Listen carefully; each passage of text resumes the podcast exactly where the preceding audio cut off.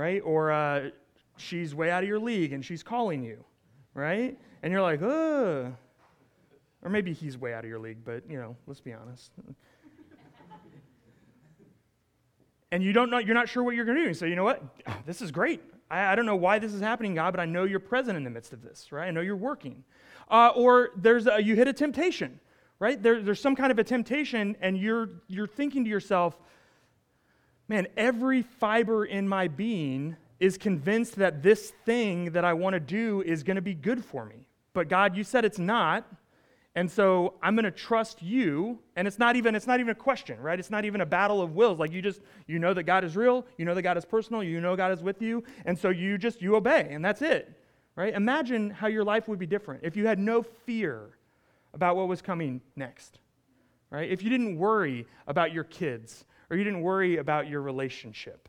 Those things didn't cause you anxiety not because you know, you just live on easy street but because you had such a deep faith that God was with you and that God loves you and that God is already at work in all of these circumstances, how, how would your behavior look different? How would your life look different if you just knew those things in your bones? We've met people like that, right? Maybe it was like your grandma, or maybe it was someone in a church where you grew up. And anytime you meet people like that, there's a big part of us that wants to put our arm around them and say, buddy, uh, you should try living in reality with the rest of us. Right? But then there's another secret part of us, a deeper part of us, that is really jealous. That sees, because, because they don't seem delusional, really. They don't really seem out of touch. Like they seem like they know what's going on, but it's, it's like they can see something else too. Right? It's like they, they have some kind of other sense of something deeper, something bigger that's going on than just the things that we can all see. Right? And it's, it's that sense that gives them this, this peace, this faith. That's what I want to talk about today this, this idea of this big faith. What would our lives be like if we had that kind of big faith? What would our church be like if we had that kind of big faith? What kind of impact would we be making on our communities, on our families, on our world if we all had that kind of big faith? And the good news for us is that God wants to lead us into that kind of a big faith. Okay, there are not two kinds of people in the world super spiritual people and us. Right? There are not just some people that just have that and everyone else, you know, kind of gets to be jealous, right? That's not how it works. God wants all of us to have that kind of a big faith, to know God and to know that God is always with us and that God loves us. God wants us all to have that. And we get there, we develop this big faith, not, uh, th- there's not a checklist of here's five, five you know, secret shortcuts to the faith you've always wanted or something like that, right? We get that by being aware of the God who is already with us, who is already working. That's the good news that we're going to see today, is that God is already working in your life. God has already put the things in your life that will grow your faith, that will lead you down the path to this kind of big faith, they're already in your life because God has already put them there. And so, what today is about is not so much learning a whole bunch of new things we need to do to earn God's big faith, but what, rather to begin to learn how to pay attention to the God that is already with us, who is already working, and to receive this God's love, and to allow God to grow our faith. So we're going to begin this morning by worshiping this God, by celebrating this God who has come to us, who is already at work in our lives, and who is inviting us to have a big faith. Would you stand with me as we begin singing together?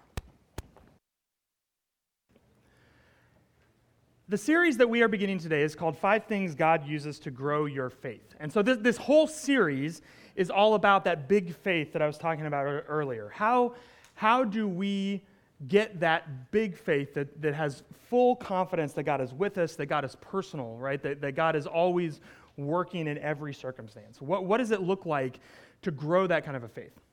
Uh, faith, is, faith is really what the Bible is all about. If you go back all the way to the very beginning of the Bible, right, the first story where God creates the world and puts a man and woman into the world, the first sin, eating from the tree of the knowledge of good and evil, if you haven't read that in a while ago, it's Genesis 1 through 3 right? The first sin is, is ultimately a failure of trust. Okay, there is a rule that is broken, right? God says, don't eat from this tree, and then they do, right? But the reason that they do is because they don't trust God. They're convinced that God is holding out on them. Right? That, that, that, that what God has said is best for them is not really what's best. And if they can do their own thing, then they'll be better off. So it's a failure of trust. That's where, that's where the whole thing kind of goes off the rails. And the whole rest of the story of Scripture is a story of God working to reestablish that trust. Right? So it's, it's not, we get this wrong all the time. We think that, we think that religion is about uh, uh, uh obedience, right? Following all the rules, doing all the things that God says. But it's not. It's ultimately about trusting God. And you see that as you move through the scriptures, right? When you get to the Exodus story, God doesn't give Israel the law until after God has freed them from slavery, right? God demonstrates that God is trustworthy, and then God says, please trust me, right? Here, here's, here's the way to life, right? See what I've done for you, will you obey? Right? In the exile, when, when God's people are conquered, right? It's the prophets again and again and again keep coming and saying, if you were trusting God, things would be going better. If you don't start trusting God, things are going to go badly. Please, please, please, things are getting really intense, and pe- people don't listen. They're convinced that if they do their, uh, if they do politics their own way, right? If they do religion their own way, if they do, uh, if they kind of build society in their own way, that that'll be better than following God's way. So they do it their own way. They don't trust God, and things fall apart. The New Testament is all about God reestablishing trust with us by, by coming to earth as Jesus, living a life of faithfulness, and then allowing himself to be killed and raised from the dead to demonstrate that he is trustworthy. And then, when he gives us a new law, the only thing he says is this, the new law I give you is love one another the way that I love you. Right? So it's not about, hey, I got a new list of rules for you. It's about calling us back to a relationship that is at the heart of reality. Right? Faith is ultimately about relationships. It's about trust. And again, you know this, right? If you think about it, if someone's like, hey, have you heard from your spouse yet? And you say, no. Well, are you worried? No, because I trust them. Right? Trust is at the heart of, of a healthy relationship. When you're suspicious, that's a sign that things are wrong, that there's a lack of trust somewhere, and that that's really the deeper problem. Right?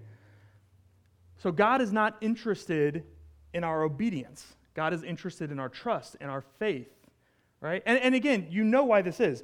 You can compel obedience. Right? Like ask people to live in dictatorships. You can compel obedience. You cannot compel trust. You cannot make someone trust you.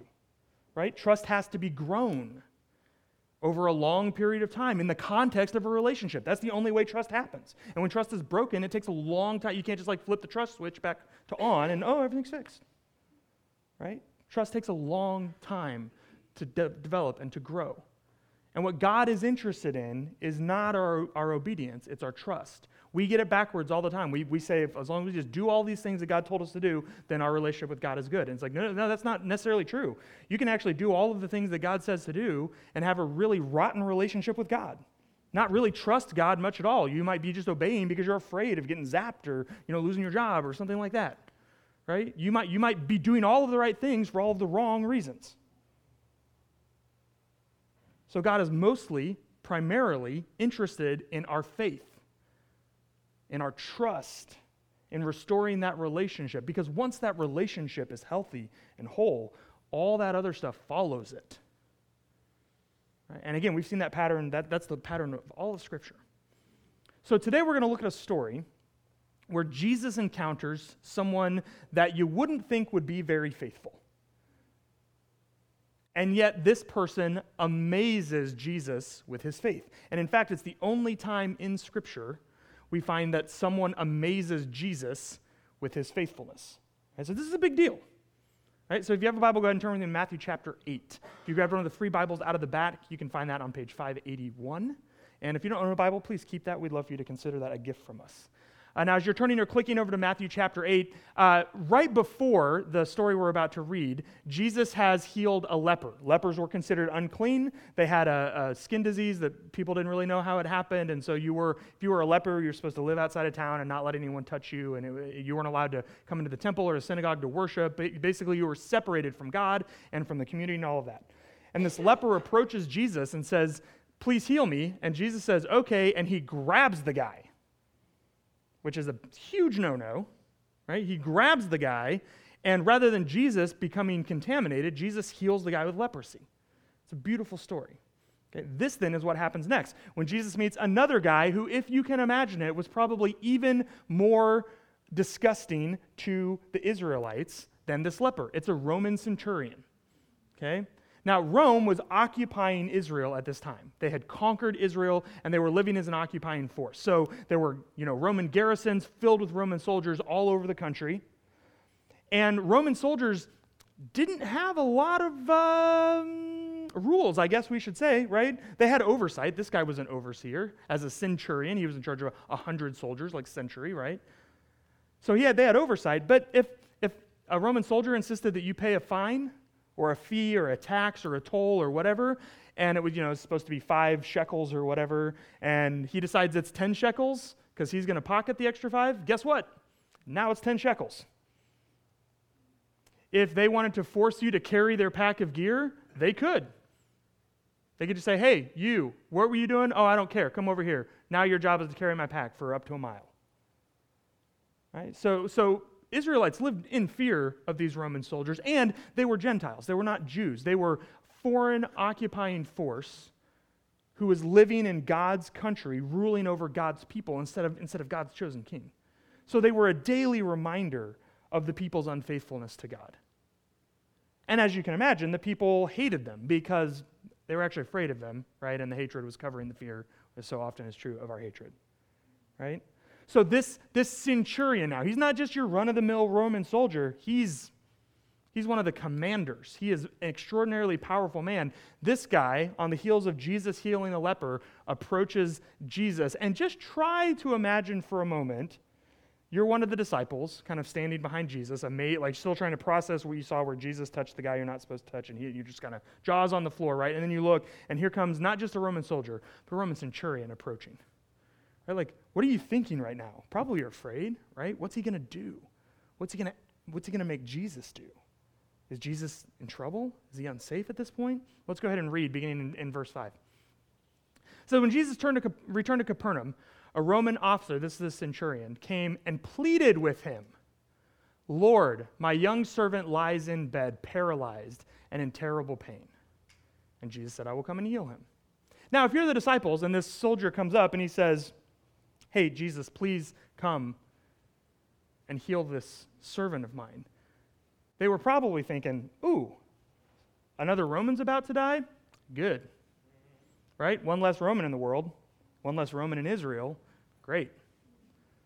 And then Jesus says, Okay, I'll come to your house. Now, we are like, well, yeah, of course Jesus is going to go to his house because Jesus is the best, right?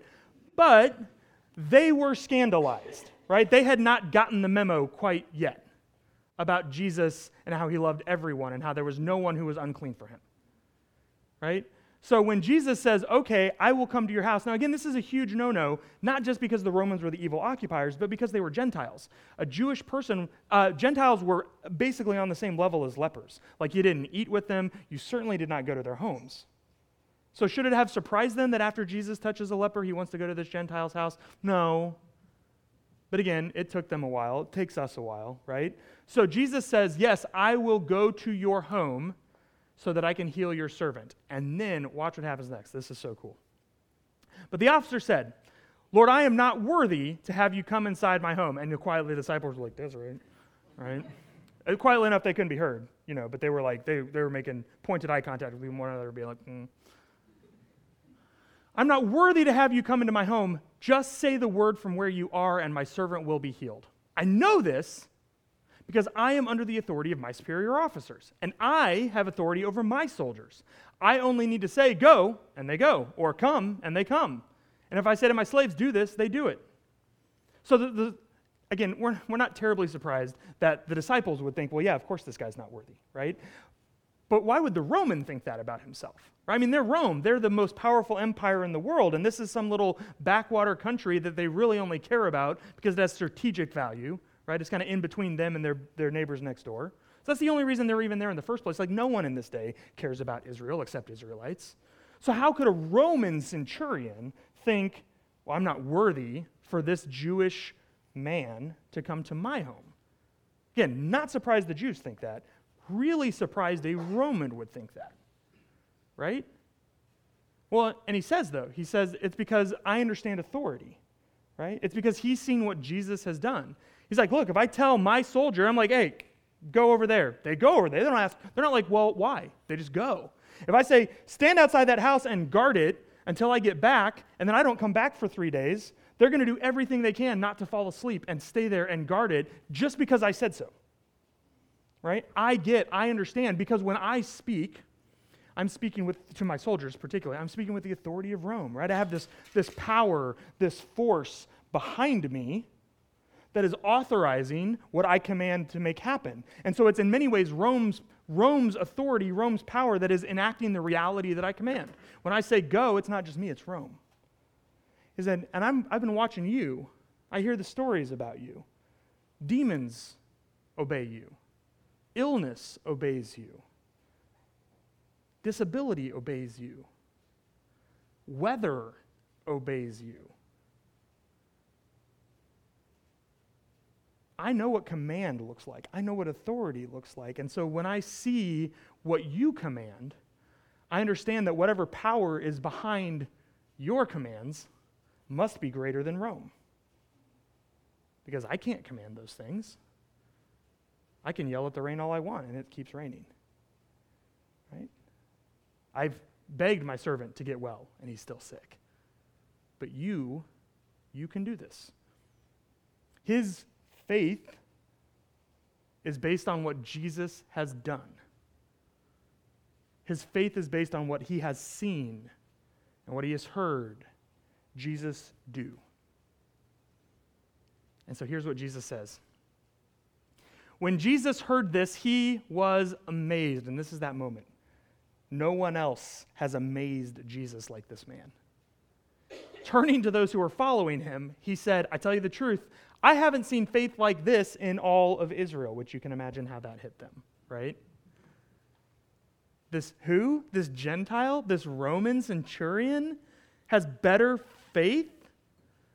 Faith that amazed you when no we left everything we we quit our jobs, right? We left our families behind. We've been following that that doesn't count? Apparently not. Not like this Roman centurion who believed because of what he saw Jesus do. Now, again, we get this backwards, right? We think that faith is something that we earn. So if we, you know, do all of the right, everyone has like a spiritual checklist, and they all, you know, they look a little bit different, but it's kind of all the same stuff on them, right? And we just do these things, then God will love us more, or will, you know, earn something, or, or, or whatever that faith is something that we have to get better at. And we have to like exercise our faith muscles so that we can grow in God. Right?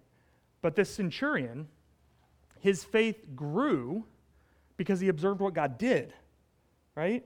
He didn't come to Jesus and he was like, Look, I'm a, I'm a Roman and uh, I went ahead and got a Torah scroll and I've been trying to learn Hebrew and like, I, you know, I, I've memorized seven verses so far. Is that enough for you to heal my servant? And Jesus is like, Normally it's 10, but uh, you're just starting out, so I'll make an exception. Like, there's none of that. The man observed what Jesus did and he had faith. His faith grew because of what Jesus had already done, because of what Jesus was already doing. And so he made a big ask don't even come to my house, just, just speak from here, like do the Wi Fi healing, right? And I believe because I've seen what you did. I know what you can do. Faith grows, our faith grows, when we can see what God is doing already. Okay? Not when we earn enough points in the faith bank to get God to do something, right? But faith is that God is already at work in our lives, already doing things, already at work in the world around us. And when we begin to see what God is already doing, our faith grows. So the question is then well, how do we spot what God is doing? And there's, there's a million and five ways to spot what God is doing, right? But for this series, for the sake of this series, we've identified five ways that God works in our lives. Five consistent patterns that, and these are not like, again, there's not like a list in the Bible somewhere where someone listed these out or something like that. But if you just talk to people who have that kind of big faith, and you just ask them to share their story of their relationship with God. These five things kind of just keep showing up over and over and over again. And again, not in the same order. It's not like level one, level two, level three, or anything like. It's just that it's just that these are five ways that it seems like God works consistently in our lives. And so I'm going to go through them with you real quick, but then for the next five weeks, we're going to really dive in deep on each one of these and ask the question if God is already at work in our lives, how can these lenses help us see what God is doing so that our faith grows as a response to what God is already doing? So uh, we may, they all start with P. You're welcome. They're a little more memorable that way. It really helps me as a preacher, right, to, to be able to remember these things. But the first one is practical teaching. Okay, practical teaching. There comes a point in everyone's faith journey where they understand that God is inviting them to, to trust Him, to follow what God says, and they do it. Right? They, they understand that the, the Bible is not just some 2,000 year old book, that actually God wants to be involved in our lives now, that God has ways that are good that lead us to life that we can follow now. And then we do those things and our faith grows. Right? So it could be the first time that you realized what it really looks like to respond to someone who's angry at you with love instead of with anger back. And you're like, I don't want to do that. I what I really want to do is, you know, either get on my keyboard or text or whatever. I want to just light them up. I thought of like the best comeback, right? But instead, Instead, you say, God is pretty clear that we don't respond to like with like, that we respond with kindness, with gentleness. And so I'm going to try that. And instead of making things worse, it makes things better. And you go, wow, God might know a thing or two. But really, all kidding aside, your faith begins to grow.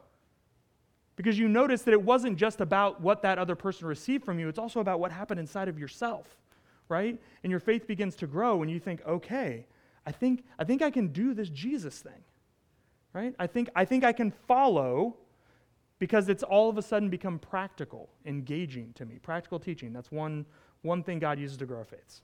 Another is providential relationships. Again, you talk to people who have been in faith for a long time, and they'll tell you, there'll always be a, a person. They'll say, well, you know, and then I met so and so, right? Maybe, maybe I married into a family. Or maybe someone moved into the cubicle next to me at work. Or maybe it was someone in the carpool group. Right? Or it might, you know, someone, you know, parent, another parent in the stands at the kids' sports. Whatever. I met this person, and you know, when I look back, it's so obvious that God brought them into my life. At the time, I didn't realize it, but looking back, it was providential, right? There are these providential relationships that God uses to grow our faith. The third one is private disciplines. Okay, again, this one this one's tricky for a lot of us, and this this is the one that feels the closest to a checklist. So just resist that urge, folks. All right. But when we begin to create space in our own lives to hear from God, and, and you know, you uh, those of you who have been at Catalyst for a while, you know, we kind of highlight five private disciplines. We call them spiritual practices, right? Reading Scripture, prayer, fasting, keeping a Sabbath day, giving. Right? These are five ways that we kind of come together as a community and we sketch out that these are, these are ways that when we do these things in our lives, it creates space for us to hear from the Spirit. It creates ways for us to learn to lean on God more. And when you begin to do these things, not specifically not to check a box or earn spiritual brownie points or something like that, but when you begin to do these things out of obedience to God, and trusting that when you make space for God to do these kinds of things, God will transform you and grow your faith, it begins to happen. Private disciplines grow our faith. Again, not because we're filling up the spiritual bank, but because uh, the prayer retreat that I went on a couple weekends ago, the, the priest that was leading it said it this way You can't be more generous than God. When you make space for God, when you give God your time and your attention, God will outgive you. That's why. That's why private disciplines transform our faith. Uh, the fourth one is personal service. And again, many of you in here know this. Catalyst is a serving church. We have folks involved all over the place. But when people begin to serve, they're transformed. When you begin to serve, kids ministry, especially when you serve in kids ministry, and you th- everyone thinks they're like, I don't know anything about anything. I don't want to end up, you know, turning these kids into heretics and endangering their faith because I said something crazy and whatever. And then you get back there and you do it, and you realize that when you serve, you become more like God because God serves us. And when we when we serve, uh, whether that's in our church or in our community, whether that's a neighbor or a coworker or whatever, when you serve you begin to grow. God uses that service to, to grow your faith exponentially. And then the last one is, is uh, pivotal circumstances. And again, this one's probably, if you were to make a list, this would be the one that most of us would get right away. Because all of us know that in your faith journey, there are those key moments. And sometimes they're, they're tragedies, sometimes they're, they're successes, but there are these big moments that kind of disrupt your ordinary life, right? They knock you out of your routine for whatever reason. And oftentimes, when you hear people's faith journey, it's because of one of those kind of moments that God became more real to them, right? Or faith became more real. So, practical teaching, providential relationships, uh, personal disciplines, or private disciplines, personal service. I always get those two mixed up, right? Private disciplines, personal service, and pivotal circumstances. These are five catalysts that God uses to blow up our faith, to make it bigger to help us see that God was already working in our lives all along. So, for, again, for the, next, for the next five weeks, we're going to spend time looking at each one of those and diving in deep on them because our conviction is this we are not asking God to show up in our lives, right? We're not saying, oh, God, I feel alone and you're way over there, please come here. Right? Our conviction is that God is already at work. Jesus is already doing things in your life whether you see him or not. And the first movement of faith is to see that God is at work, to recognize that God is already with you, already working, and that whatever separation exists between me and God, that's on me. Again, maybe I'm not paying attention. Maybe I've put things in between me and God. Whatever it is, God is already with me. God is already at work. And the first movement of faith is to respond, to acknowledge that. So we're going to spend the next five weeks asking how do we get better at seeing God at work? Because we all want to be like that centurion who's like, Mr. Christ, I've never met you before. Uh, I don't know anything about you really, but I see what you do. And because I've seen what you do, I have full confidence that I can make this crazy request of you. I saw you touch the leper, but I want you to just speak and heal my servant who's like, you know, probably in another town or something like that. That's the kind of faith that we want. That's the kind of faith that transforms every aspect of our life. And it,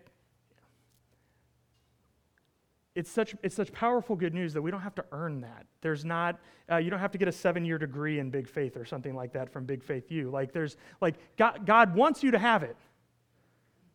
God is inviting you to have this big faith.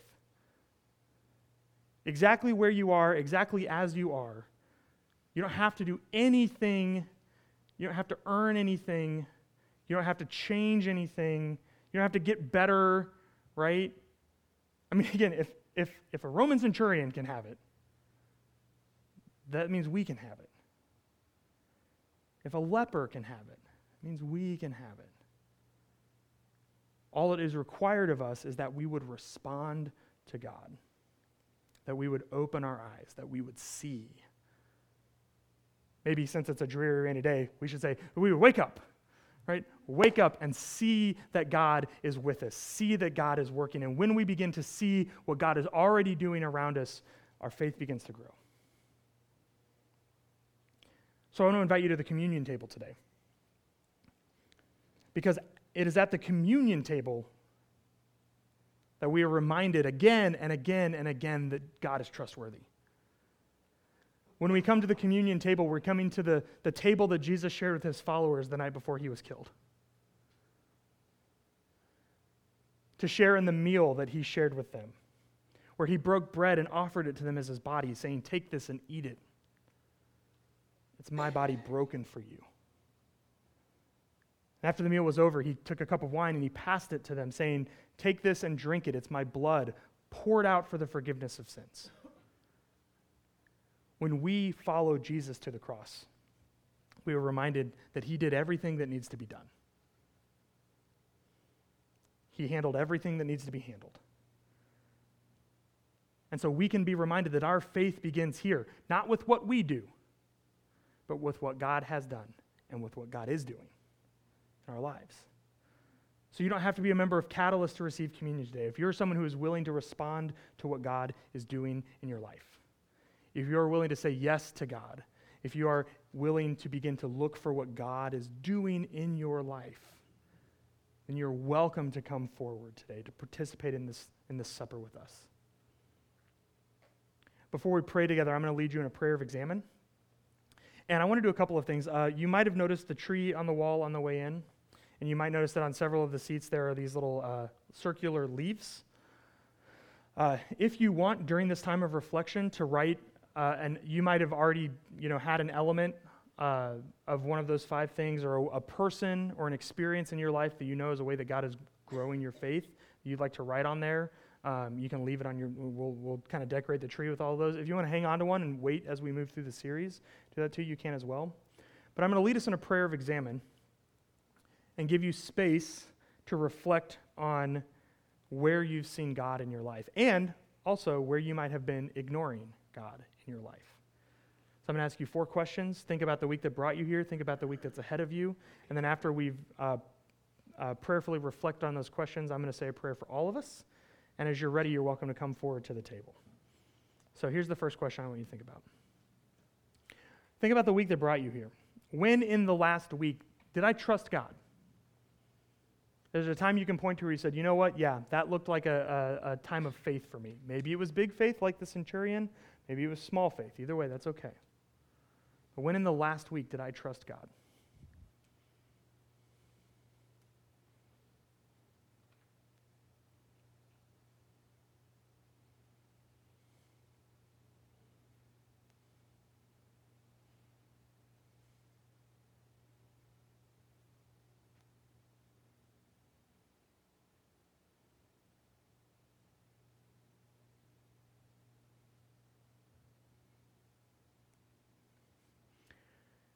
Now, when in the last week did I struggle to trust God? It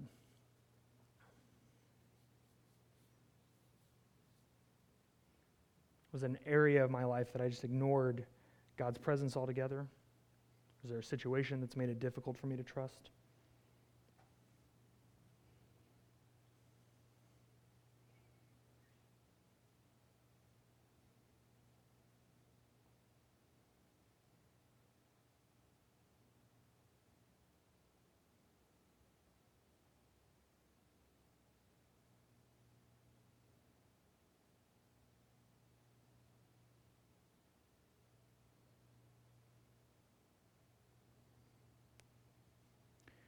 Now, think about the week that is ahead of us. Uh, when in the next week might you struggle to trust God?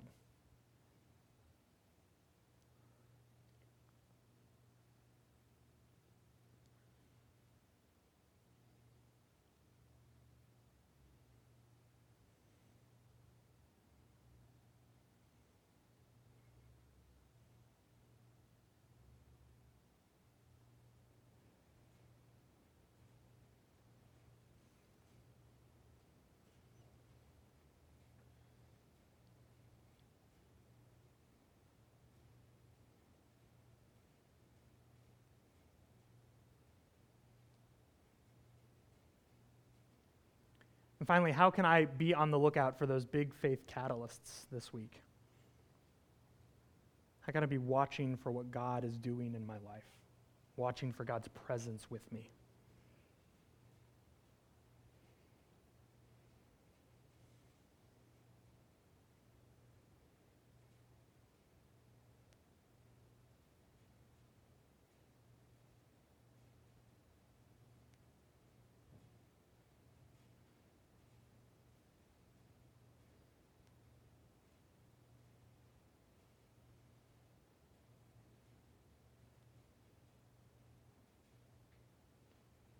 Let's pray together.